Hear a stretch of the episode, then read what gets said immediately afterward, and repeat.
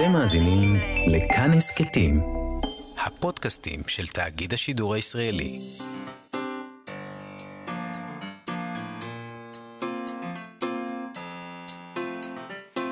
מה שכרוך עם יובל אביבי ומה יעשה לה. שלום, אנחנו מה שכרוך, מגזין הספרות היומי בכאן תרבות, מאיה סלע ויובל אביבי ב-104.9 ו-105.3 FM. אפשר למצוא אותנו גם ביישומון ובאתר של כאן, וכמובן גם ביישומוני ההסכתים.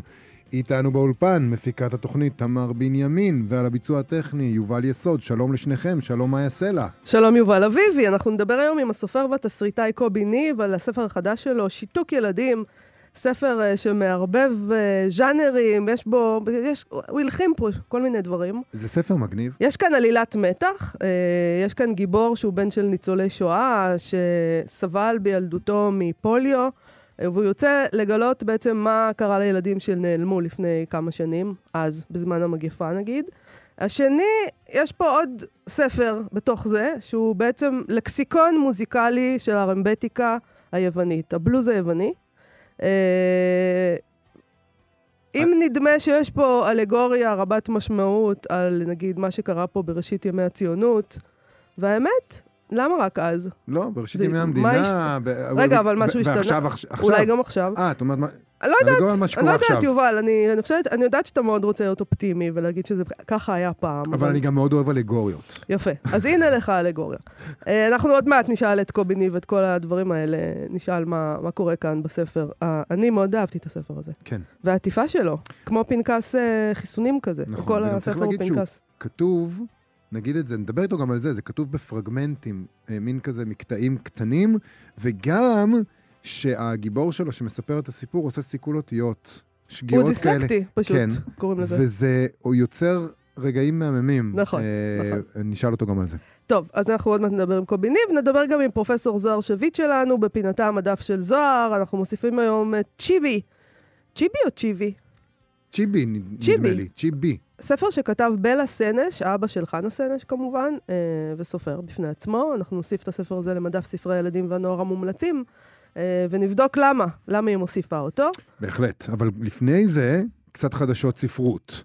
אה, בערך ספרות. ספרות, ספרות. כן, ספרות? כן. ספרות. חדשות ספרות. רק צריך טון נכון, נכון? אז תתאמן בבית ותבוא מוכן. ניסיתי בבית, אבל אז כשאתה מגיע לאולפן, הכל מתפרק. אה, בגרדיאן מדווחים שחמישה בני אדם מהונג קונג נעצרו בגלל ספר ילדים. טוב, מדובר על קצת יותר מזה. מדובר על חמישה חברים בארגון שעומד מאחורי סדרת ספרים לילדים. הספרים האלה עוסקים בקבוצת כבשים שמנסה להדוף זאבים שמנסים בעצמם לחדור לכפר שלהם. שזה קצת מזכיר, נגיד, את הסיפור הזה על החזרזירים, שבונים בתים מסוגים שונים, ואז הזאב מגיע והוא and he poofed.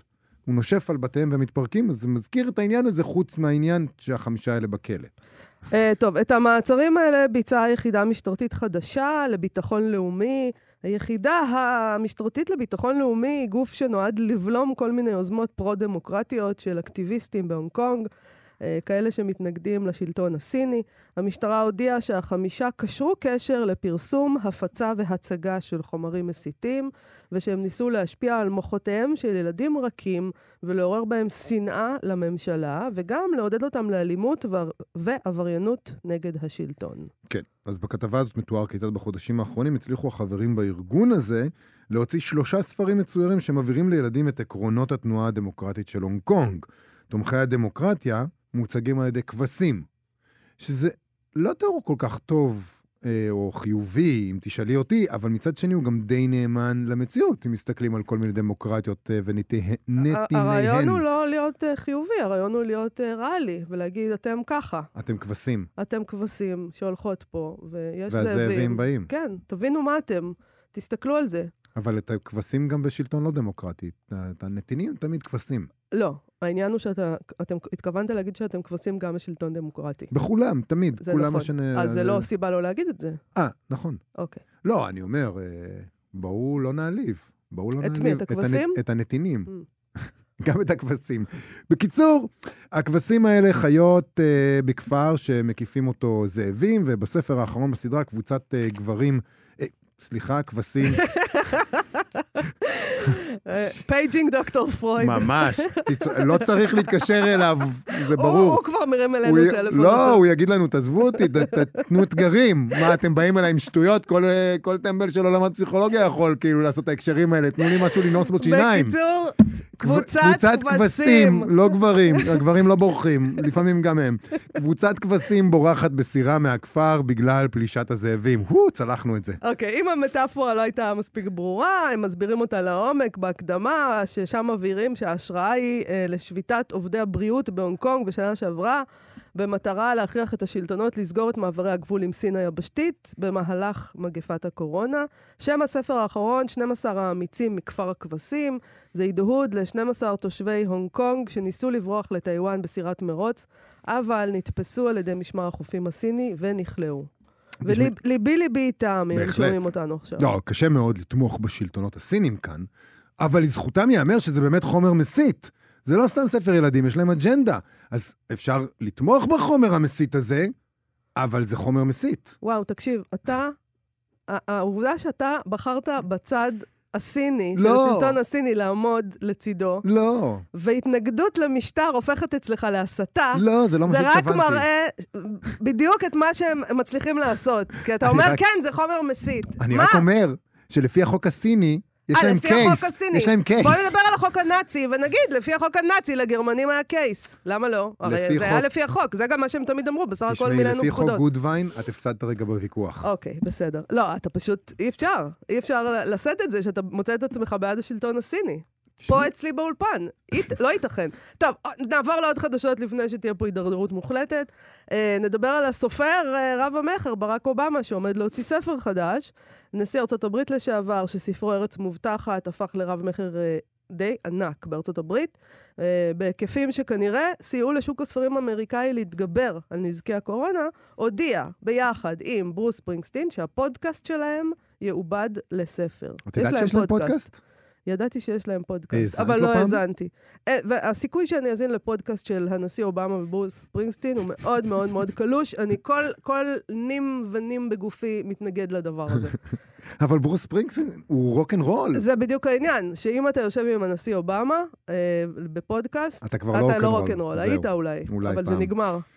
טוב, אה, ההסכת הזה, הם- שמו לפחות מרמז על כך שהשניים רואים בעצמם רוק אנד רול. מהמם. הוא נקרא, הוא נקרא מורדי, מורדים או עורקים, Renegades, born in the USA, נולדו בארצות הברית. השניים האלה משוחחים שם על אמריקה, על הילדות שלהם, על התרבות האמריקאית, הם מטבלים את הכל כמובן גם עם מוזיקה, ועכשיו השיחות האלה יתומללו ויערכו אותם ויהפכו אותם לסוג של ספר שולחן קפה כזה. כן. זה מה שאני הבנתי. נכון. אה, הוא יצא לאור בהוצאת Penguin Random House, שאנחנו מדברים עליהם די הרבה. הם, הם, זו אותה הוצאה שחתמה עם הנסיך הארי ואשתו מגן מרקל, עליהם דיברנו אתמול. כן, עובדים שם קשה. עובדים שם קשה על uh, כל מיני על אנטי ספרות. מנהיגי עבר לשעבר, שחייבים למצוא דרך להרוויח כסף בתוך ניצול השלטונות שמהם הם כבר לא חלק מהם. נכון. אה, אז נכון. אה, ב-26 באוקטובר, אם מישהו מעוניין לקנות את הדבר הזה, זה יימכר ב-50 דולרים. אה, אבל יש- 50 דולרים לספר? כן. זה, זה יש משהו גרסה- כמו 150 שקלים. אני לא סגור על השער, אבל לדעתי זה יותר קצת. אני כזה בשער של שלוש נתקעתי. זה בלי שאת אני עובדת מחשבת... על השער של שלוש. זה בלי שאת מחשבת את המחיר של היבוא וה... אה, זה, זה. בטח יעלה כאן יותר. אני לא כאן, אני מדברת על האמריקאים, אין לי שום כוונה לקנות את הספר יש הזה. גרסה דיגיטלית זולה יותר. גם אותו אני לא אקרא. בספר יהיו 320 עמודים, יהיו שם הקדמות ששני אלה כתבו, אה, 350 צילומים ואיורים, חומר ארכיוני, כתבי יד של השירים של ספרינגסטין, ונאומים של אובמה. כן. אז uh, ההקדמה, כבר uh, פרסמו חלקים ממנה, יש שם הקדמות של השניים, והם פרסמו, למשל, אובמה כתב בין השאר כך, במשך השנים גילינו שיש לנו רגישויות דומות, לא ולברוס, כן? החבר, החבר ברוס. רגישויות דומות. על עבודה, משפחה ואמריקה. בדרכנו השונות, ברוס ואני, בגלל זה אמרתי, כי הם, כי הם החוקים, Mm-hmm. ברוס ואני נענו על מסלולים מקבילים בניסיון להבין את הארץ הזו שנתנה לנו כה הרבה, בניסיון לתעד את סיפורי אנשיה, בניסיון למצוא אחר דרך, לחפש את ה... לחבר את החיפוש שלנו אחר משמעות, אמת וקהילה, עם הסיפור הגדול יותר של אמריקה. וואי, זה כל כך הרבה מילים בלי להגיד כלום! כן, זה, הוא נשיא. כן, אבל הוא כבר לא. אה, ספרינגסטין, אה, לעומת זאת, כתב, היו לנו שיחות רציניות על גורל האומה ועל הכוחות ההרסניים, המושחתים והמכוערים שמנסים להחריב את הכל. שיחות קשות על מי אנחנו ומי אנו רוצים להיות, ישמשו אולי כמדריך זוטה לכמה מאחינו האזרחים. כן, לפני כמה חודשים הסופר והעיתונאי ניסן שור כתב על הפודקאסט הזה בהארץ, והוא כתב כך: הפודקאסט הזה הוא עדות נוספת להפיכתו של ברק אובמה לישות תוכן אימתנית, אחרי שכבר הקים חברת הפקה עם אשתו מישל וחתם על עסקת ענק עם נטפליקס. השניים מביאים איתם את המוניטין שצברו, ולא צריך יותר מזה, מסתבר. במסגרת העסקה הם מקדמים את הערכים שחשובים להם. בקרוב תעלה סדרת ילדים בהפקתם, שמקדמת אכילה בריאה. כן. היא עלתה, עלתה כן, הוא. כתב את זה במרץ, מהמם. כן? סדרות עתידיות אחרות בהפקתם יציגו גיבורה אמריקאית ילידית שחוקרת פרשת רצח, ונערה שחורה שהיא גם מדענית מכוננת.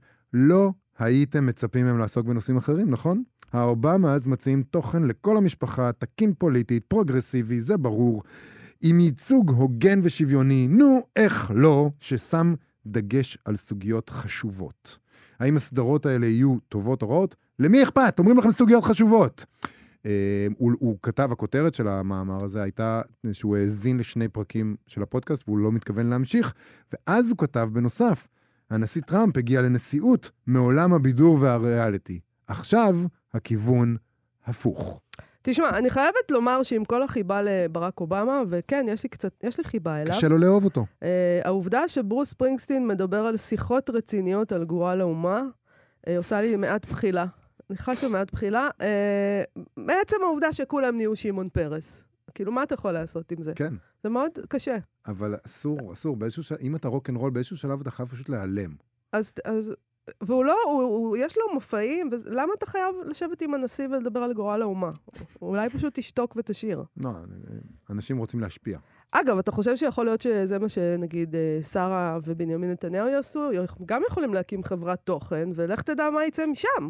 אני די מחכה לזה, למען האמת. אני רוצה עדיין- לעודד את זה סליחה, אפילו. בנימין נתניהו הוא עדיין חלק אורגני מהמערכת הפוליטית, נכון. הוא לא פרש. הנשיא אובמה סיים את כהונתו והלך לעשות לביתו. אין, אין ברירה אצל האמריקאים, עדיין, גוזרים אה, עליהם, אה, ביבי יודע. עדיין עושה, הוא מדבר עם אה, אנשים חשובים, עם הנשיא, הוא פותר נכון, בעיות. הוא משיג לנו חיסונים, אתה צודק. כן, אני כן. חוזרת בי. בוא נתחיל.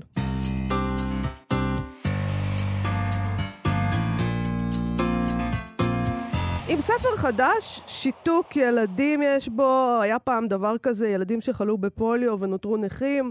זאת צלקת ב- ב- ב- בתולדות הישראליות, אם אפשר להגיד, כי יש כל כך הרבה צלקות שאני לא יודעת איפה לשים, איפה, למה כבר לקרוא גם ככה. זאת צלקת פשוט. הספר החדש של קובי ניב, בדיוק, זאת, זאת גם צלקת. הספר החדש של קובי ניב, ככה קוראים לו, שיתוק ילדים, הוא יצא בהוצאת מרום. אה, הוא, הוא גם חזרה על כל מיני צלקות של הישראליות, היחס לניצולי שואה שהגיעו לכאן, היחס לילדי הפוליו, היחס לילדים בכלל. יש שם, אה, יש שם תעלומה, יש שם איזה משהו בלשי, כן. אה, ילדים שנעלמו, ובתוך כל הדבר הזה מסתתר עוד ספר, הם קשורים כמובן ביניהם, לקסיקון שכותב גיבור הספר על מוזיקת הרמבטיקה היוונית. שלום לקובי ניב. שלום וברכה. מה יש לך עם מוזיקה יוונית בעצם? אתה פולני, אחרי הכל, נכון? מה פתאום? אה, קודם כל, אני אהבתי מוזיקה יוונית עוד מאריס סאן, מילדותי. אה, נכון. אה, אחר כך יצא לי דרך אה, יהודה פוליקר להכיר יותר מקרוב ולהתאהב, וזה הפך למסעות של נסיעות ליוון, לשמיעת מוזיקה וכולי. אבל לגבי ההסבר הפולני אני יכול להסביר, זה גם קשור לספר. בבקשה. למה? באיזה אופן? אה, אה. לעצב הזה, ליתמות הזאת. נכון, נכון. הספר בעיניי הוא ספר על פליטות ויתמות, ככה אני קורא לו, אה, בעלילה שלו.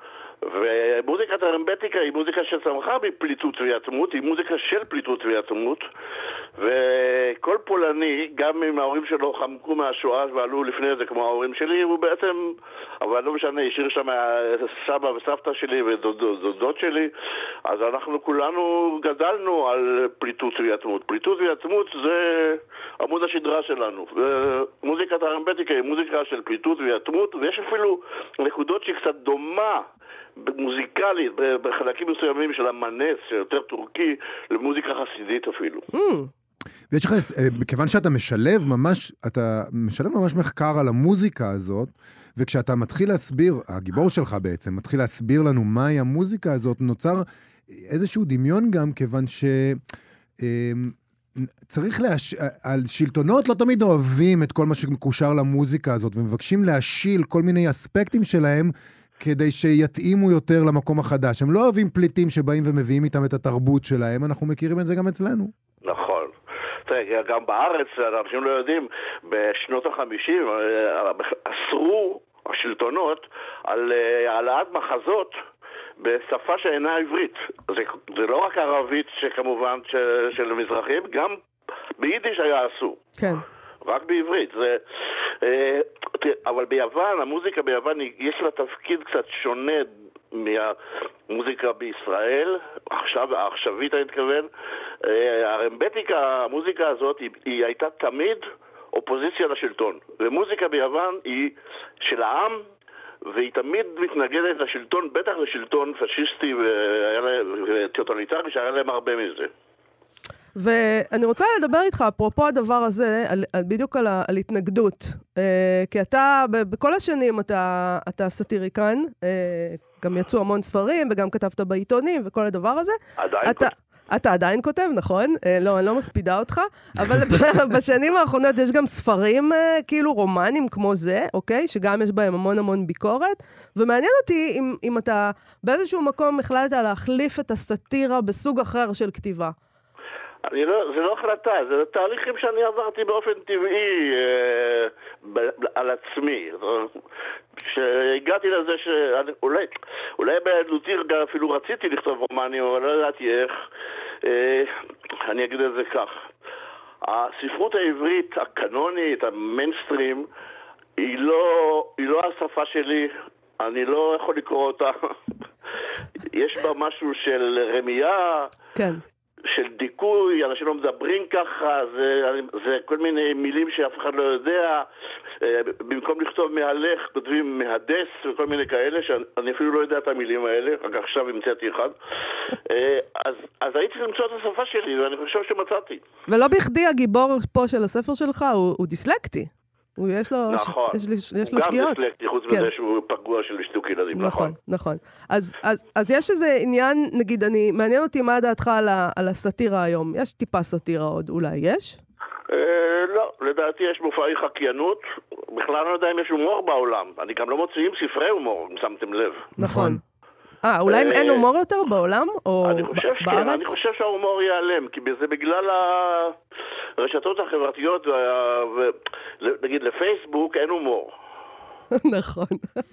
וגם אתה לא יכול לכתוב שם דבר, אירוניה, אנשים לא מבינים את זה, הלוגריתמים לא מבינים את זה, זה לאט לאט זה גם ילך לאנשים, ההומור ייעלם, וכל מה שהם יוכלו לראות זה חקיינות, האם היא דומה למקור או לא דומה למקור, גם כשאומרים, נגיד, תסתכל על ארץ נהדרת, כשעושים שם חיקוי, אז לא אתה צריך לנחש בבית מי, מי הבן אדם, פונים אליו, אדון צ'רניחובסקי. אה, זה צ'רניחובסקי ההוא מהאח הגדול, אתה יודע, איי, זה מצחיק, באמת דומה לו. זה ההומור שנותר, סאטירה. תגיד, יכול להיות שבדומה למוזיקה היוונית ובדומה למה שאתה מנסה לעשות בספר שלך, אתה עצמך אופוזיציה, לוחמנית, אה, אולי, כן, אפילו, אולי אפילו מורדת. אתה תפחד להגיד את זה? לא, כי אני אומר, לא, אני אומר כי אופוזיציה זה עדיין בתוך המשחק. מורד זה מישהו שכבר אמר, טוב, אני לא אופוזיציה. אני מחוץ לגדר. תשמע, זה שוב חשוב לספר. פליט זה מי שנפלט מחוץ לגדר, כן, נכון? כן. נפלט בכל מיני צורות. אם אני עכשיו ארד רגע פילוסופי, אז בסופו של דבר, זה גם בספר הזה, אנחנו בני האדם, גם העשירים והמצליחים ואלה שיש להם נשק ואלה שהורגים ואלה ששולטים, בסופו של דבר אנחנו פליטים בעולם הזה, נפלטים אליו מרחם אימנו לאיזה 70-80 שנה, ואחר כך החיים פולטים אותנו בחזרה אל האדמה. וכדאי שנסתכל על עצמנו ככה, ולא באיזה יהירות של אדוני עולם. אז בואו בוא רגע נדבר על, ה, על הספר עצמו, שהוא. הוא, הוא מאוד עם הרג... זה מצחיק להגיד את זה, אבל הוא מאוד עם הרגליים על הקרקע, כמו שאתה אומר, הוא לא מנסה להיות משהו שהוא לא, אבל מצד שני הוא experimental. אפילו המבנה שלו הוא, הוא כתוב בפרגמנטים, כשבהתחלה יש לכל פרגמנט כזה כותרת שאמורה להסביר לנו לאן אנחנו הולכים, אבל הכותרת הזאת לפעמים הופכת לדיאלוג, זאת אומרת, לשאלות ששואלים את הגיבור שלך, ואתה משחק פה עם כל העניין הזה של המבנה. מאוד לא מקובל. א', זה נכון לגבי ארבעת הרומנים שלי. נכון. אני אגיד ככה, אה, זה חלק ממה שדיברנו קודם, שאני הייתי צריך למצוא את השפה שלי. בכל ספר אבל, לבד מהשפה שלי כסופר, אני צריך למצוא, כל סופר צריך למצוא את הקול, את השפה של הגיבור שלו, של המספר שלו. אצלי תמיד, תמיד, חוץ מספר אחד, המספר הוא אחד הגיבורים. וצריך למצוא את הקול שלו, והקול שלו במקרה הזה יצא בגלל שהוא כותב יומן, והוא לא בן אדם שאמון על כתיבה, הוא דיסלקטי גם לא על קריאה, אז זה כתוב פרגמנטלי, זה, זה, זה הסיבה לזה. אבל הפרגמנטציה היא גם שלנו, היא גם של העלילה. הוא כותב נכון. את זה ככה, כי אנחנו מפוררים, היינו מפוררים. מה שאת, תעלומת המתח הזאת שאתה מתאר שם, אם אפשר לקרוא לה ככה, זה באמת תעלומת מתח? זה קצת, לא יודע. אמ, היא גם רגע, כן... אני אגיד פה משהו על בלשות ומתח. בסדר גמור. זה שלמדתי מאחד סימנון, אני מקווה ששמעתם עליו. שמענו. ש- שמענו. משהו פה שלום, ושם. שלום. כן. כן, בדיוק. אה, הגאונות שלו היא בזה שהספרים שלו הם לא ספרים שאתה אתה רוצה לפתור את התעלומה, שאז יסתבר שהוא היה לו רובה והוא החביא אותו מתחת לשטיח ואז הוא השתמש בזה ואף אחד לא ידע. הספרים שלו הם ספרים על אשמה. וספרי בלש טובים, או ספרי מתח טובים, עוסקים לא בפתרון תעלומה, אלא באשמה. מי ואני אצלך? חושב שככה גם הספר שלי. מי השם? תמיד אנחנו. אנחנו כ... נוש- נושאים את האשמה, מעבירים אותה מדור לדור. לכל אחד יש איזו תחושת אשמה, נכונה או לא נכונה, שהוא סוחב איתו. אנחנו אשמים כ- כאומה או, השלטון אשם? כי גם זה עולה בספר. תראה, אני עוד פעם אחזור על זה, מאחר שכבר אני יכול להסתכל אחורה על ארבעת הרומנים שלי, אז אני אגיד שבכל הספרים שלי יש אלמנט של אבות שרוצחים את בניהם. זה, אני לא המצאתי את זה, היה איזה אחד יצחק וכל זה אתם בטח מכירים. שלום, שלום. כן, גם. אבל ההוא עם- שהיה בכיתה של סימנון.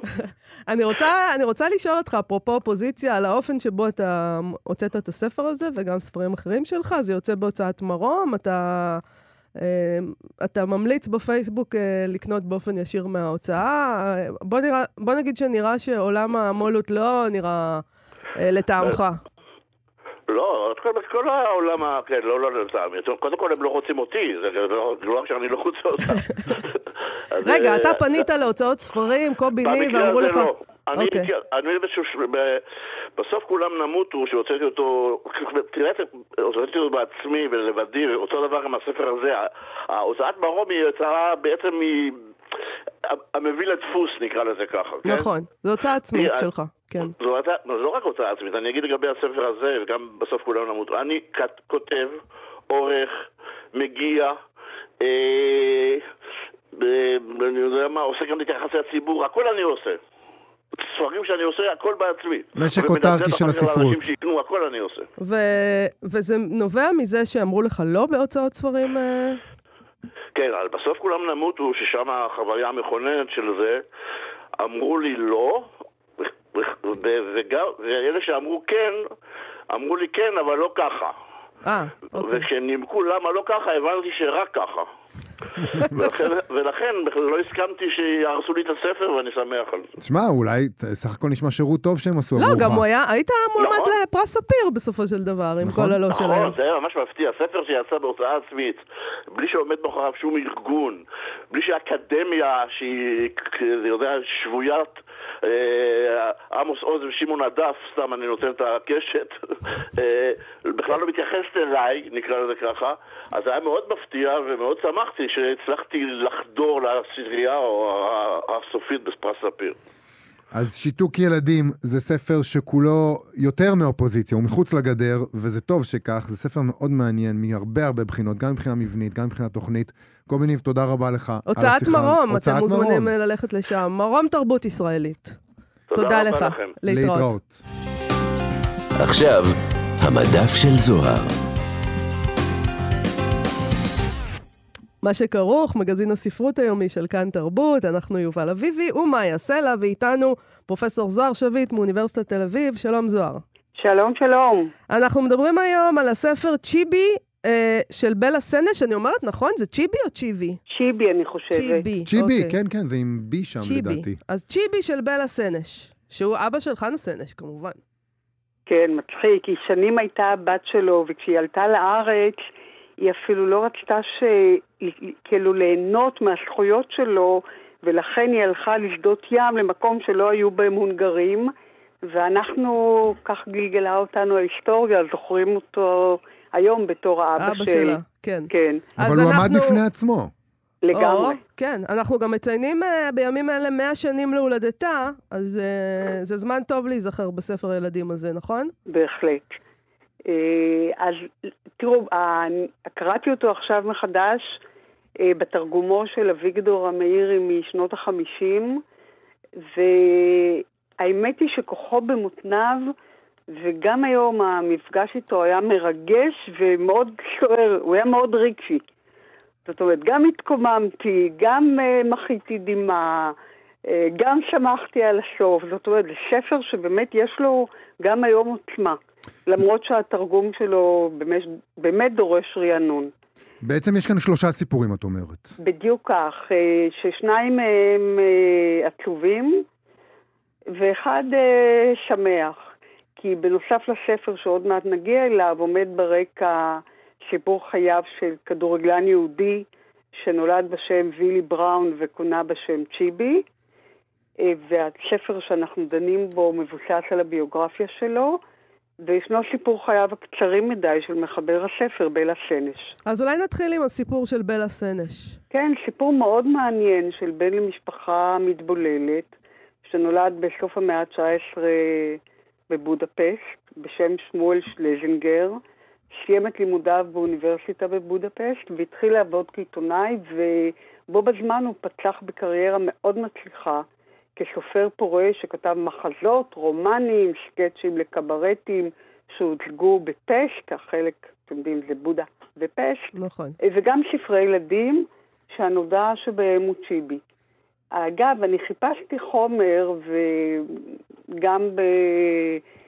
ונפלתי על הערך בוויקיפדיה בהונגרית, שאותו קראתי כמובן באנגלית, ושם אפילו לא מוזכרת העובדה שהוא היה יהודי, מפני שהוא תמך מאוד בהשתלבות בחברה הלא יהודית. Mm-hmm. בקיצור, מדובר בסופר אה, יהודי שזכה להכרה כבר בגיל צעיר, אבל גם מת צעיר בגיל 33 מהתקף לב.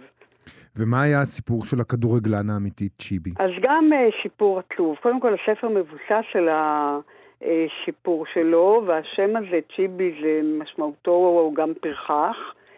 אה, לכדורגלן בשם וילי בראון, שהייתה לו קריירה מטאורית, שנקטעה בגלל פציעות, שבגללם הוא נאלץ להפסיק לשחק והפך למאמן כדורגל. אבל הסוף היה עוד יותר עצוב, כי כמו יהודים רבים אחרים, הוא נדרש להתייצב לגדודי העבודה של צבא הונגריה, והוא מת מרעב ומתיישות. לעומת זאת, הסיום של צ'יבי, הספר עצמו, משמח ואופטימי. הוא מתגבר על כל המכשולים בזכות הנחישות שלו והכישרון שלו, והוא הופך בסופו של דבר לשחקן כדורגל מצטיין, ולאחר מכן לרופא, הוא מגשים כך את חלומה של אמו קשת היום, אבל עד שהוא מגיע לשם הדרך מאוד ארוכה. אבל בעצם הסיפור של הכדורגל כאן הוא, זה רק אה, פני השטח של הסיפור. בהחלט. להוציא את העובדה שכדורגל, או בכלל השתתפות במקצועות הספורט, הייתה דרך אה, להשתלב בחברה הנוצרית, הלא יהודית.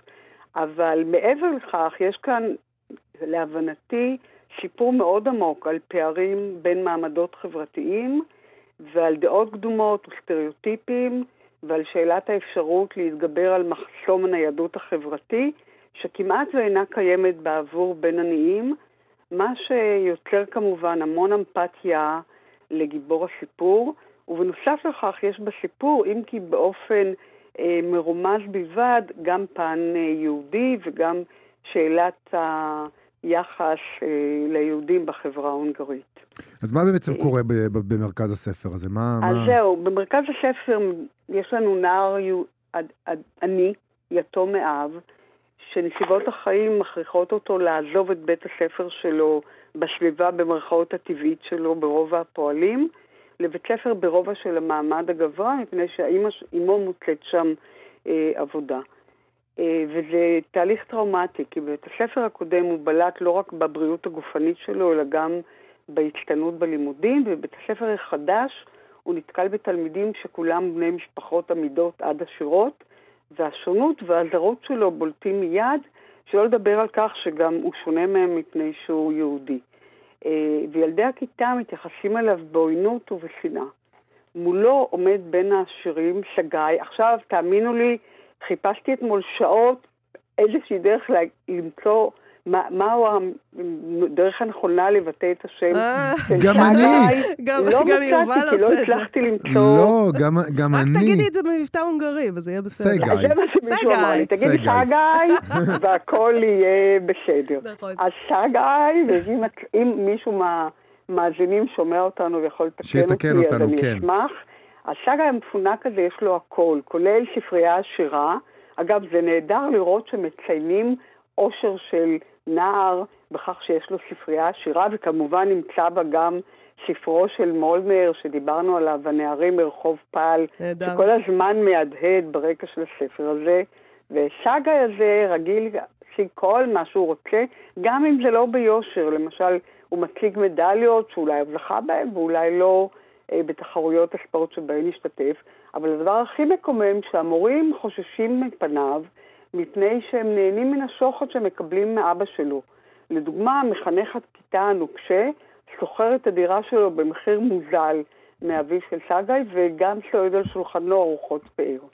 ולכן, אולי זה לא צריך להפתיע אותנו שקבלת הפנים של המורים עוינת ביותר, והם משתפים פעולה בתחייה ובהדרה של התלמיד החדש, ומחנך הכיתה אומר לו מיד בהתחלה, כן, אני אקרא את זה מתוך הספר. הוא אומר לו כך, אינני אוהב תלמידים המחליפים את בית הספר שלהם. מבין? תלמיד הגון גומר בבית ספר אחד את כל שמונה המחלקות כולן. אני, בבקשה, כעת אני מדבר. אינני אוהב את עכברי השדה הנודדים. נא לרשום לך זאת. על פניו של ווילי הורוביץ היכה אודם הבושה גלים, והאדון המורה המשיך. אני לא לשם כך חינכתי את הכיתה הזאת במשך ארבע שנים רצופות, שבחמישית יקלקו את הישגיי ועמליי, עמ- עמ- את הישגי עמלי, סליחה. זה לא בית ספר של אורחים פורחים כמו הגימנסיה שברחוב השדה. נא לרשום לך זאת. אני אדאג לכך שמי שאינו ראוי לנו, יסתלק חיש מכאן. זה, זה פשוט מקומם ברמות, נכון? קבלת הפנים שהוא זוכה לה. מזעזע. אה, עכשיו, חלק מהצנות עם בני כיתתו כל כך מקוממות, שממש מתעורר דחף לפתור לנערים הפוחזים האלה, שמחליטים להכריז עליו חרם מפני שהוא לא ראוי לשהות בחברתם. כן, אה, הנה השיחה שלהם על כך. אני, אנוכי, אינני רוצה לדבר סרה בצ'יבי זה. יודע אני שאם אדם הוא עני ואביון, בכל זאת בן אדם הוא, אה, הוא, הוא גם הוא. ואני בכלל אינני בז לאדם דל. אך חושבני שבכל זאת צדקתי כשאני אומר שכל אדם צריך להישאר בחבר, בחברתו שבה נולד ובסביבתו שלו. לא כן? בכל זאת יש הבדל כביר בין הגימנסיה שלנו ובין אותה גימנסיה שברחוב השדה, לא כן? זוהי גימנסיה של פוחזים ריקים. הקונדסים שבה מפורסמים בעולם, אמ- אמר גבור. נכון, הוסיף סגי. בכל אופן, מוזר מאוד שקרוע בלוי שכזה נדחק דווקא אל קרבנו. הכיתה שלנו הייתה תמיד הנקייה ביותר, המסודרת ביותר והאצילית ביותר. והנה בא פתאום בן שוערים זה ומתיישב בתוכנו. והעניים הללו, המשיך סגי, מטבעם אינם נקיים, אינם מסודרים. כל הכיתה עלולה ליפול מחר בשחפת, לא כן? אדם כזה מסוגל לשלוף פתאום אולר ולתקוע בגבנו. לא כן? מקסים. ובנוסף לכל הצרות האלה, יש גם את העניין היהודי כמובן. כן, אתם מבינים שעל הרקע הזה, להיות שונה בחברה הזאת, זה פשוט עבירה נגד המוסר, ולכן אה, לא פלא שיש כזה קר לאנטישמיות. והטקסט רק מרמז על כך שהוא יהודי, מפני שלפי מה שקראתי, שם המשפחה הורוביץ הוא השם שימצאו היהודים במקום השם הגלוי הורוביץ. Mm. ומחנך הכיתה קורא לו תחילה בשם שמסמן אותו כיהודי, והחבר היחיד שלו בכיתה הוא הילד הקטן והחלוש, טיבור לוי. אבל, אבל הסוף, כאמור, טוב. נכון. אופטימי. כי גילי הורוביץ נושא בגבורה את יחסם של בני הכיתה ואת עלוליהם, ובסופו של דבר הוא קונה את ליבם.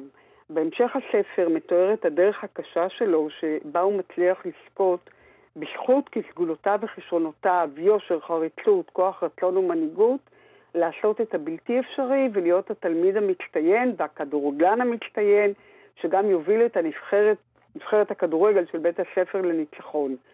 ובאפילוג מספרים לנו שהוא הפך לכוכב קולנוע, אה, כדורגל אה, בינלאומי ואחר כך אה, לרופא, ובלישן האמין בהשתלבות היהודים בחברה. בהתאם לכך סיומו של הספר אופטימי, וכמובן יש כאן פער אירוני בעצם, בין, בניגוד בין מה שיודע קורה על סופו של הכדורגלן שיבי ועל ביתו של בלה סנש. אז מה מונע מהסיפור הזה אבל להפוך לקיץ' סנטימנטלי? אה, בדיוק האירוניה והסרקזם. תראו, הכתיבה של בלה סנש שהיה כותב סקצ'ים למערכונים, התאפיינה מטבעה באירוניה ולא אחת בסרקזם. והאירוניה והסרקזם הזה לא מאפשרים לנו לשקוע ולו לרגע בסנטימנטליות יתרה, מפני שכל צנע אה, שיש לה פוטנציאל של סנטימנטליות הוא מנטרל באמצעות אה, אמירות אה, או, או אירוניות, או ציניות, או סרקסטיות. הספר תורגם כאמור לעברית על ידי אביגדור המאירי, שבעצמו כזכור כתב סאטירות וסקצ'ים לקברטים כמו הקומקום בארץ בשנות ה-30 וה-40, והספר נגיש היום בתרגומו של uh, המאיר, uh, שיש בו המון uh, באמת יצירתיות, אבל די קשה לקרוא אותו היום. אז הוא מצוי במלואו באתר בן יהודה, אבל אני מאוד ממליצה לחדש את התרגום. ולהחיות אותו על מדף הספרים של ספרות הילדים העברית, הוא בהחלט ראוי לכך. פרופסור זוהר שביט, אנחנו מקווים שאת כל ההמלצות שלך, ההוצאות לאור לוקחות לתשומת ליבן ומיד מתחילות לעבוד על זה, כי באמת אה, ראוי בהחלט. תודה רבה לך על השיחה תודה. הזאת. תודה רבה, להתראות. להתראות.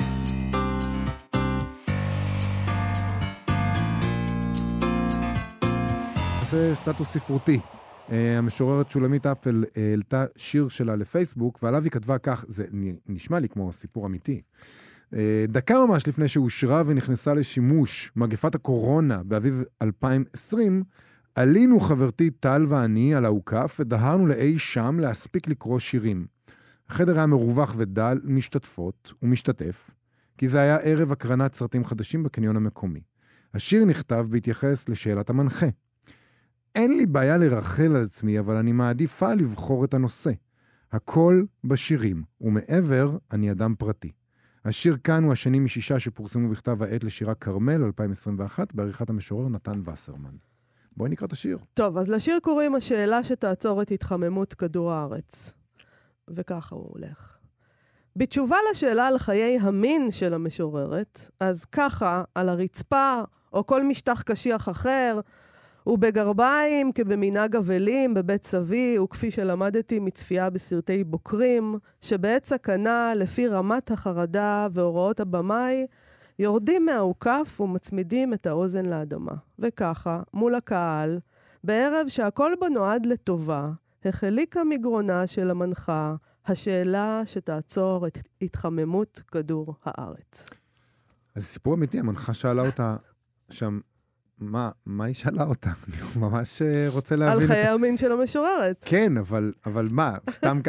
תגידי, אגב... אז תגידי, איך חיי המין שלך? איך חיי המין שלך, כאילו... אבל זה היה בקניון, זה, זה רק מתבקש. אה, אני, כשקראתי את הסטטוס שלה, שמת לב ודאי, שכתבתי, אמרתי שאלת המנחה. כי מיד הנחתי שזה גבר, אבל בעצם בשיר... אין שום סיכוי. בשיר זה אישה. כן. אה, ועם זה אנחנו נסיים להיום. אה, נכון? נכון מאוד. אנחנו נגיד אה, תודה לתמר בנימין, המפיקה שלנו, ויובל יסוד, שעל הביצוע הטכני, ונזמין אתכם ואתכן לעמוד הפייסבוק שלנו ולעמוד הפייסבוק של כאן תרבות. אנחנו ניפגש שוב מחר. להתראות. להתראות. אתם מאזינים לכאן הסכתים, הפודקאסטים של תאגיד השידור הישראלי.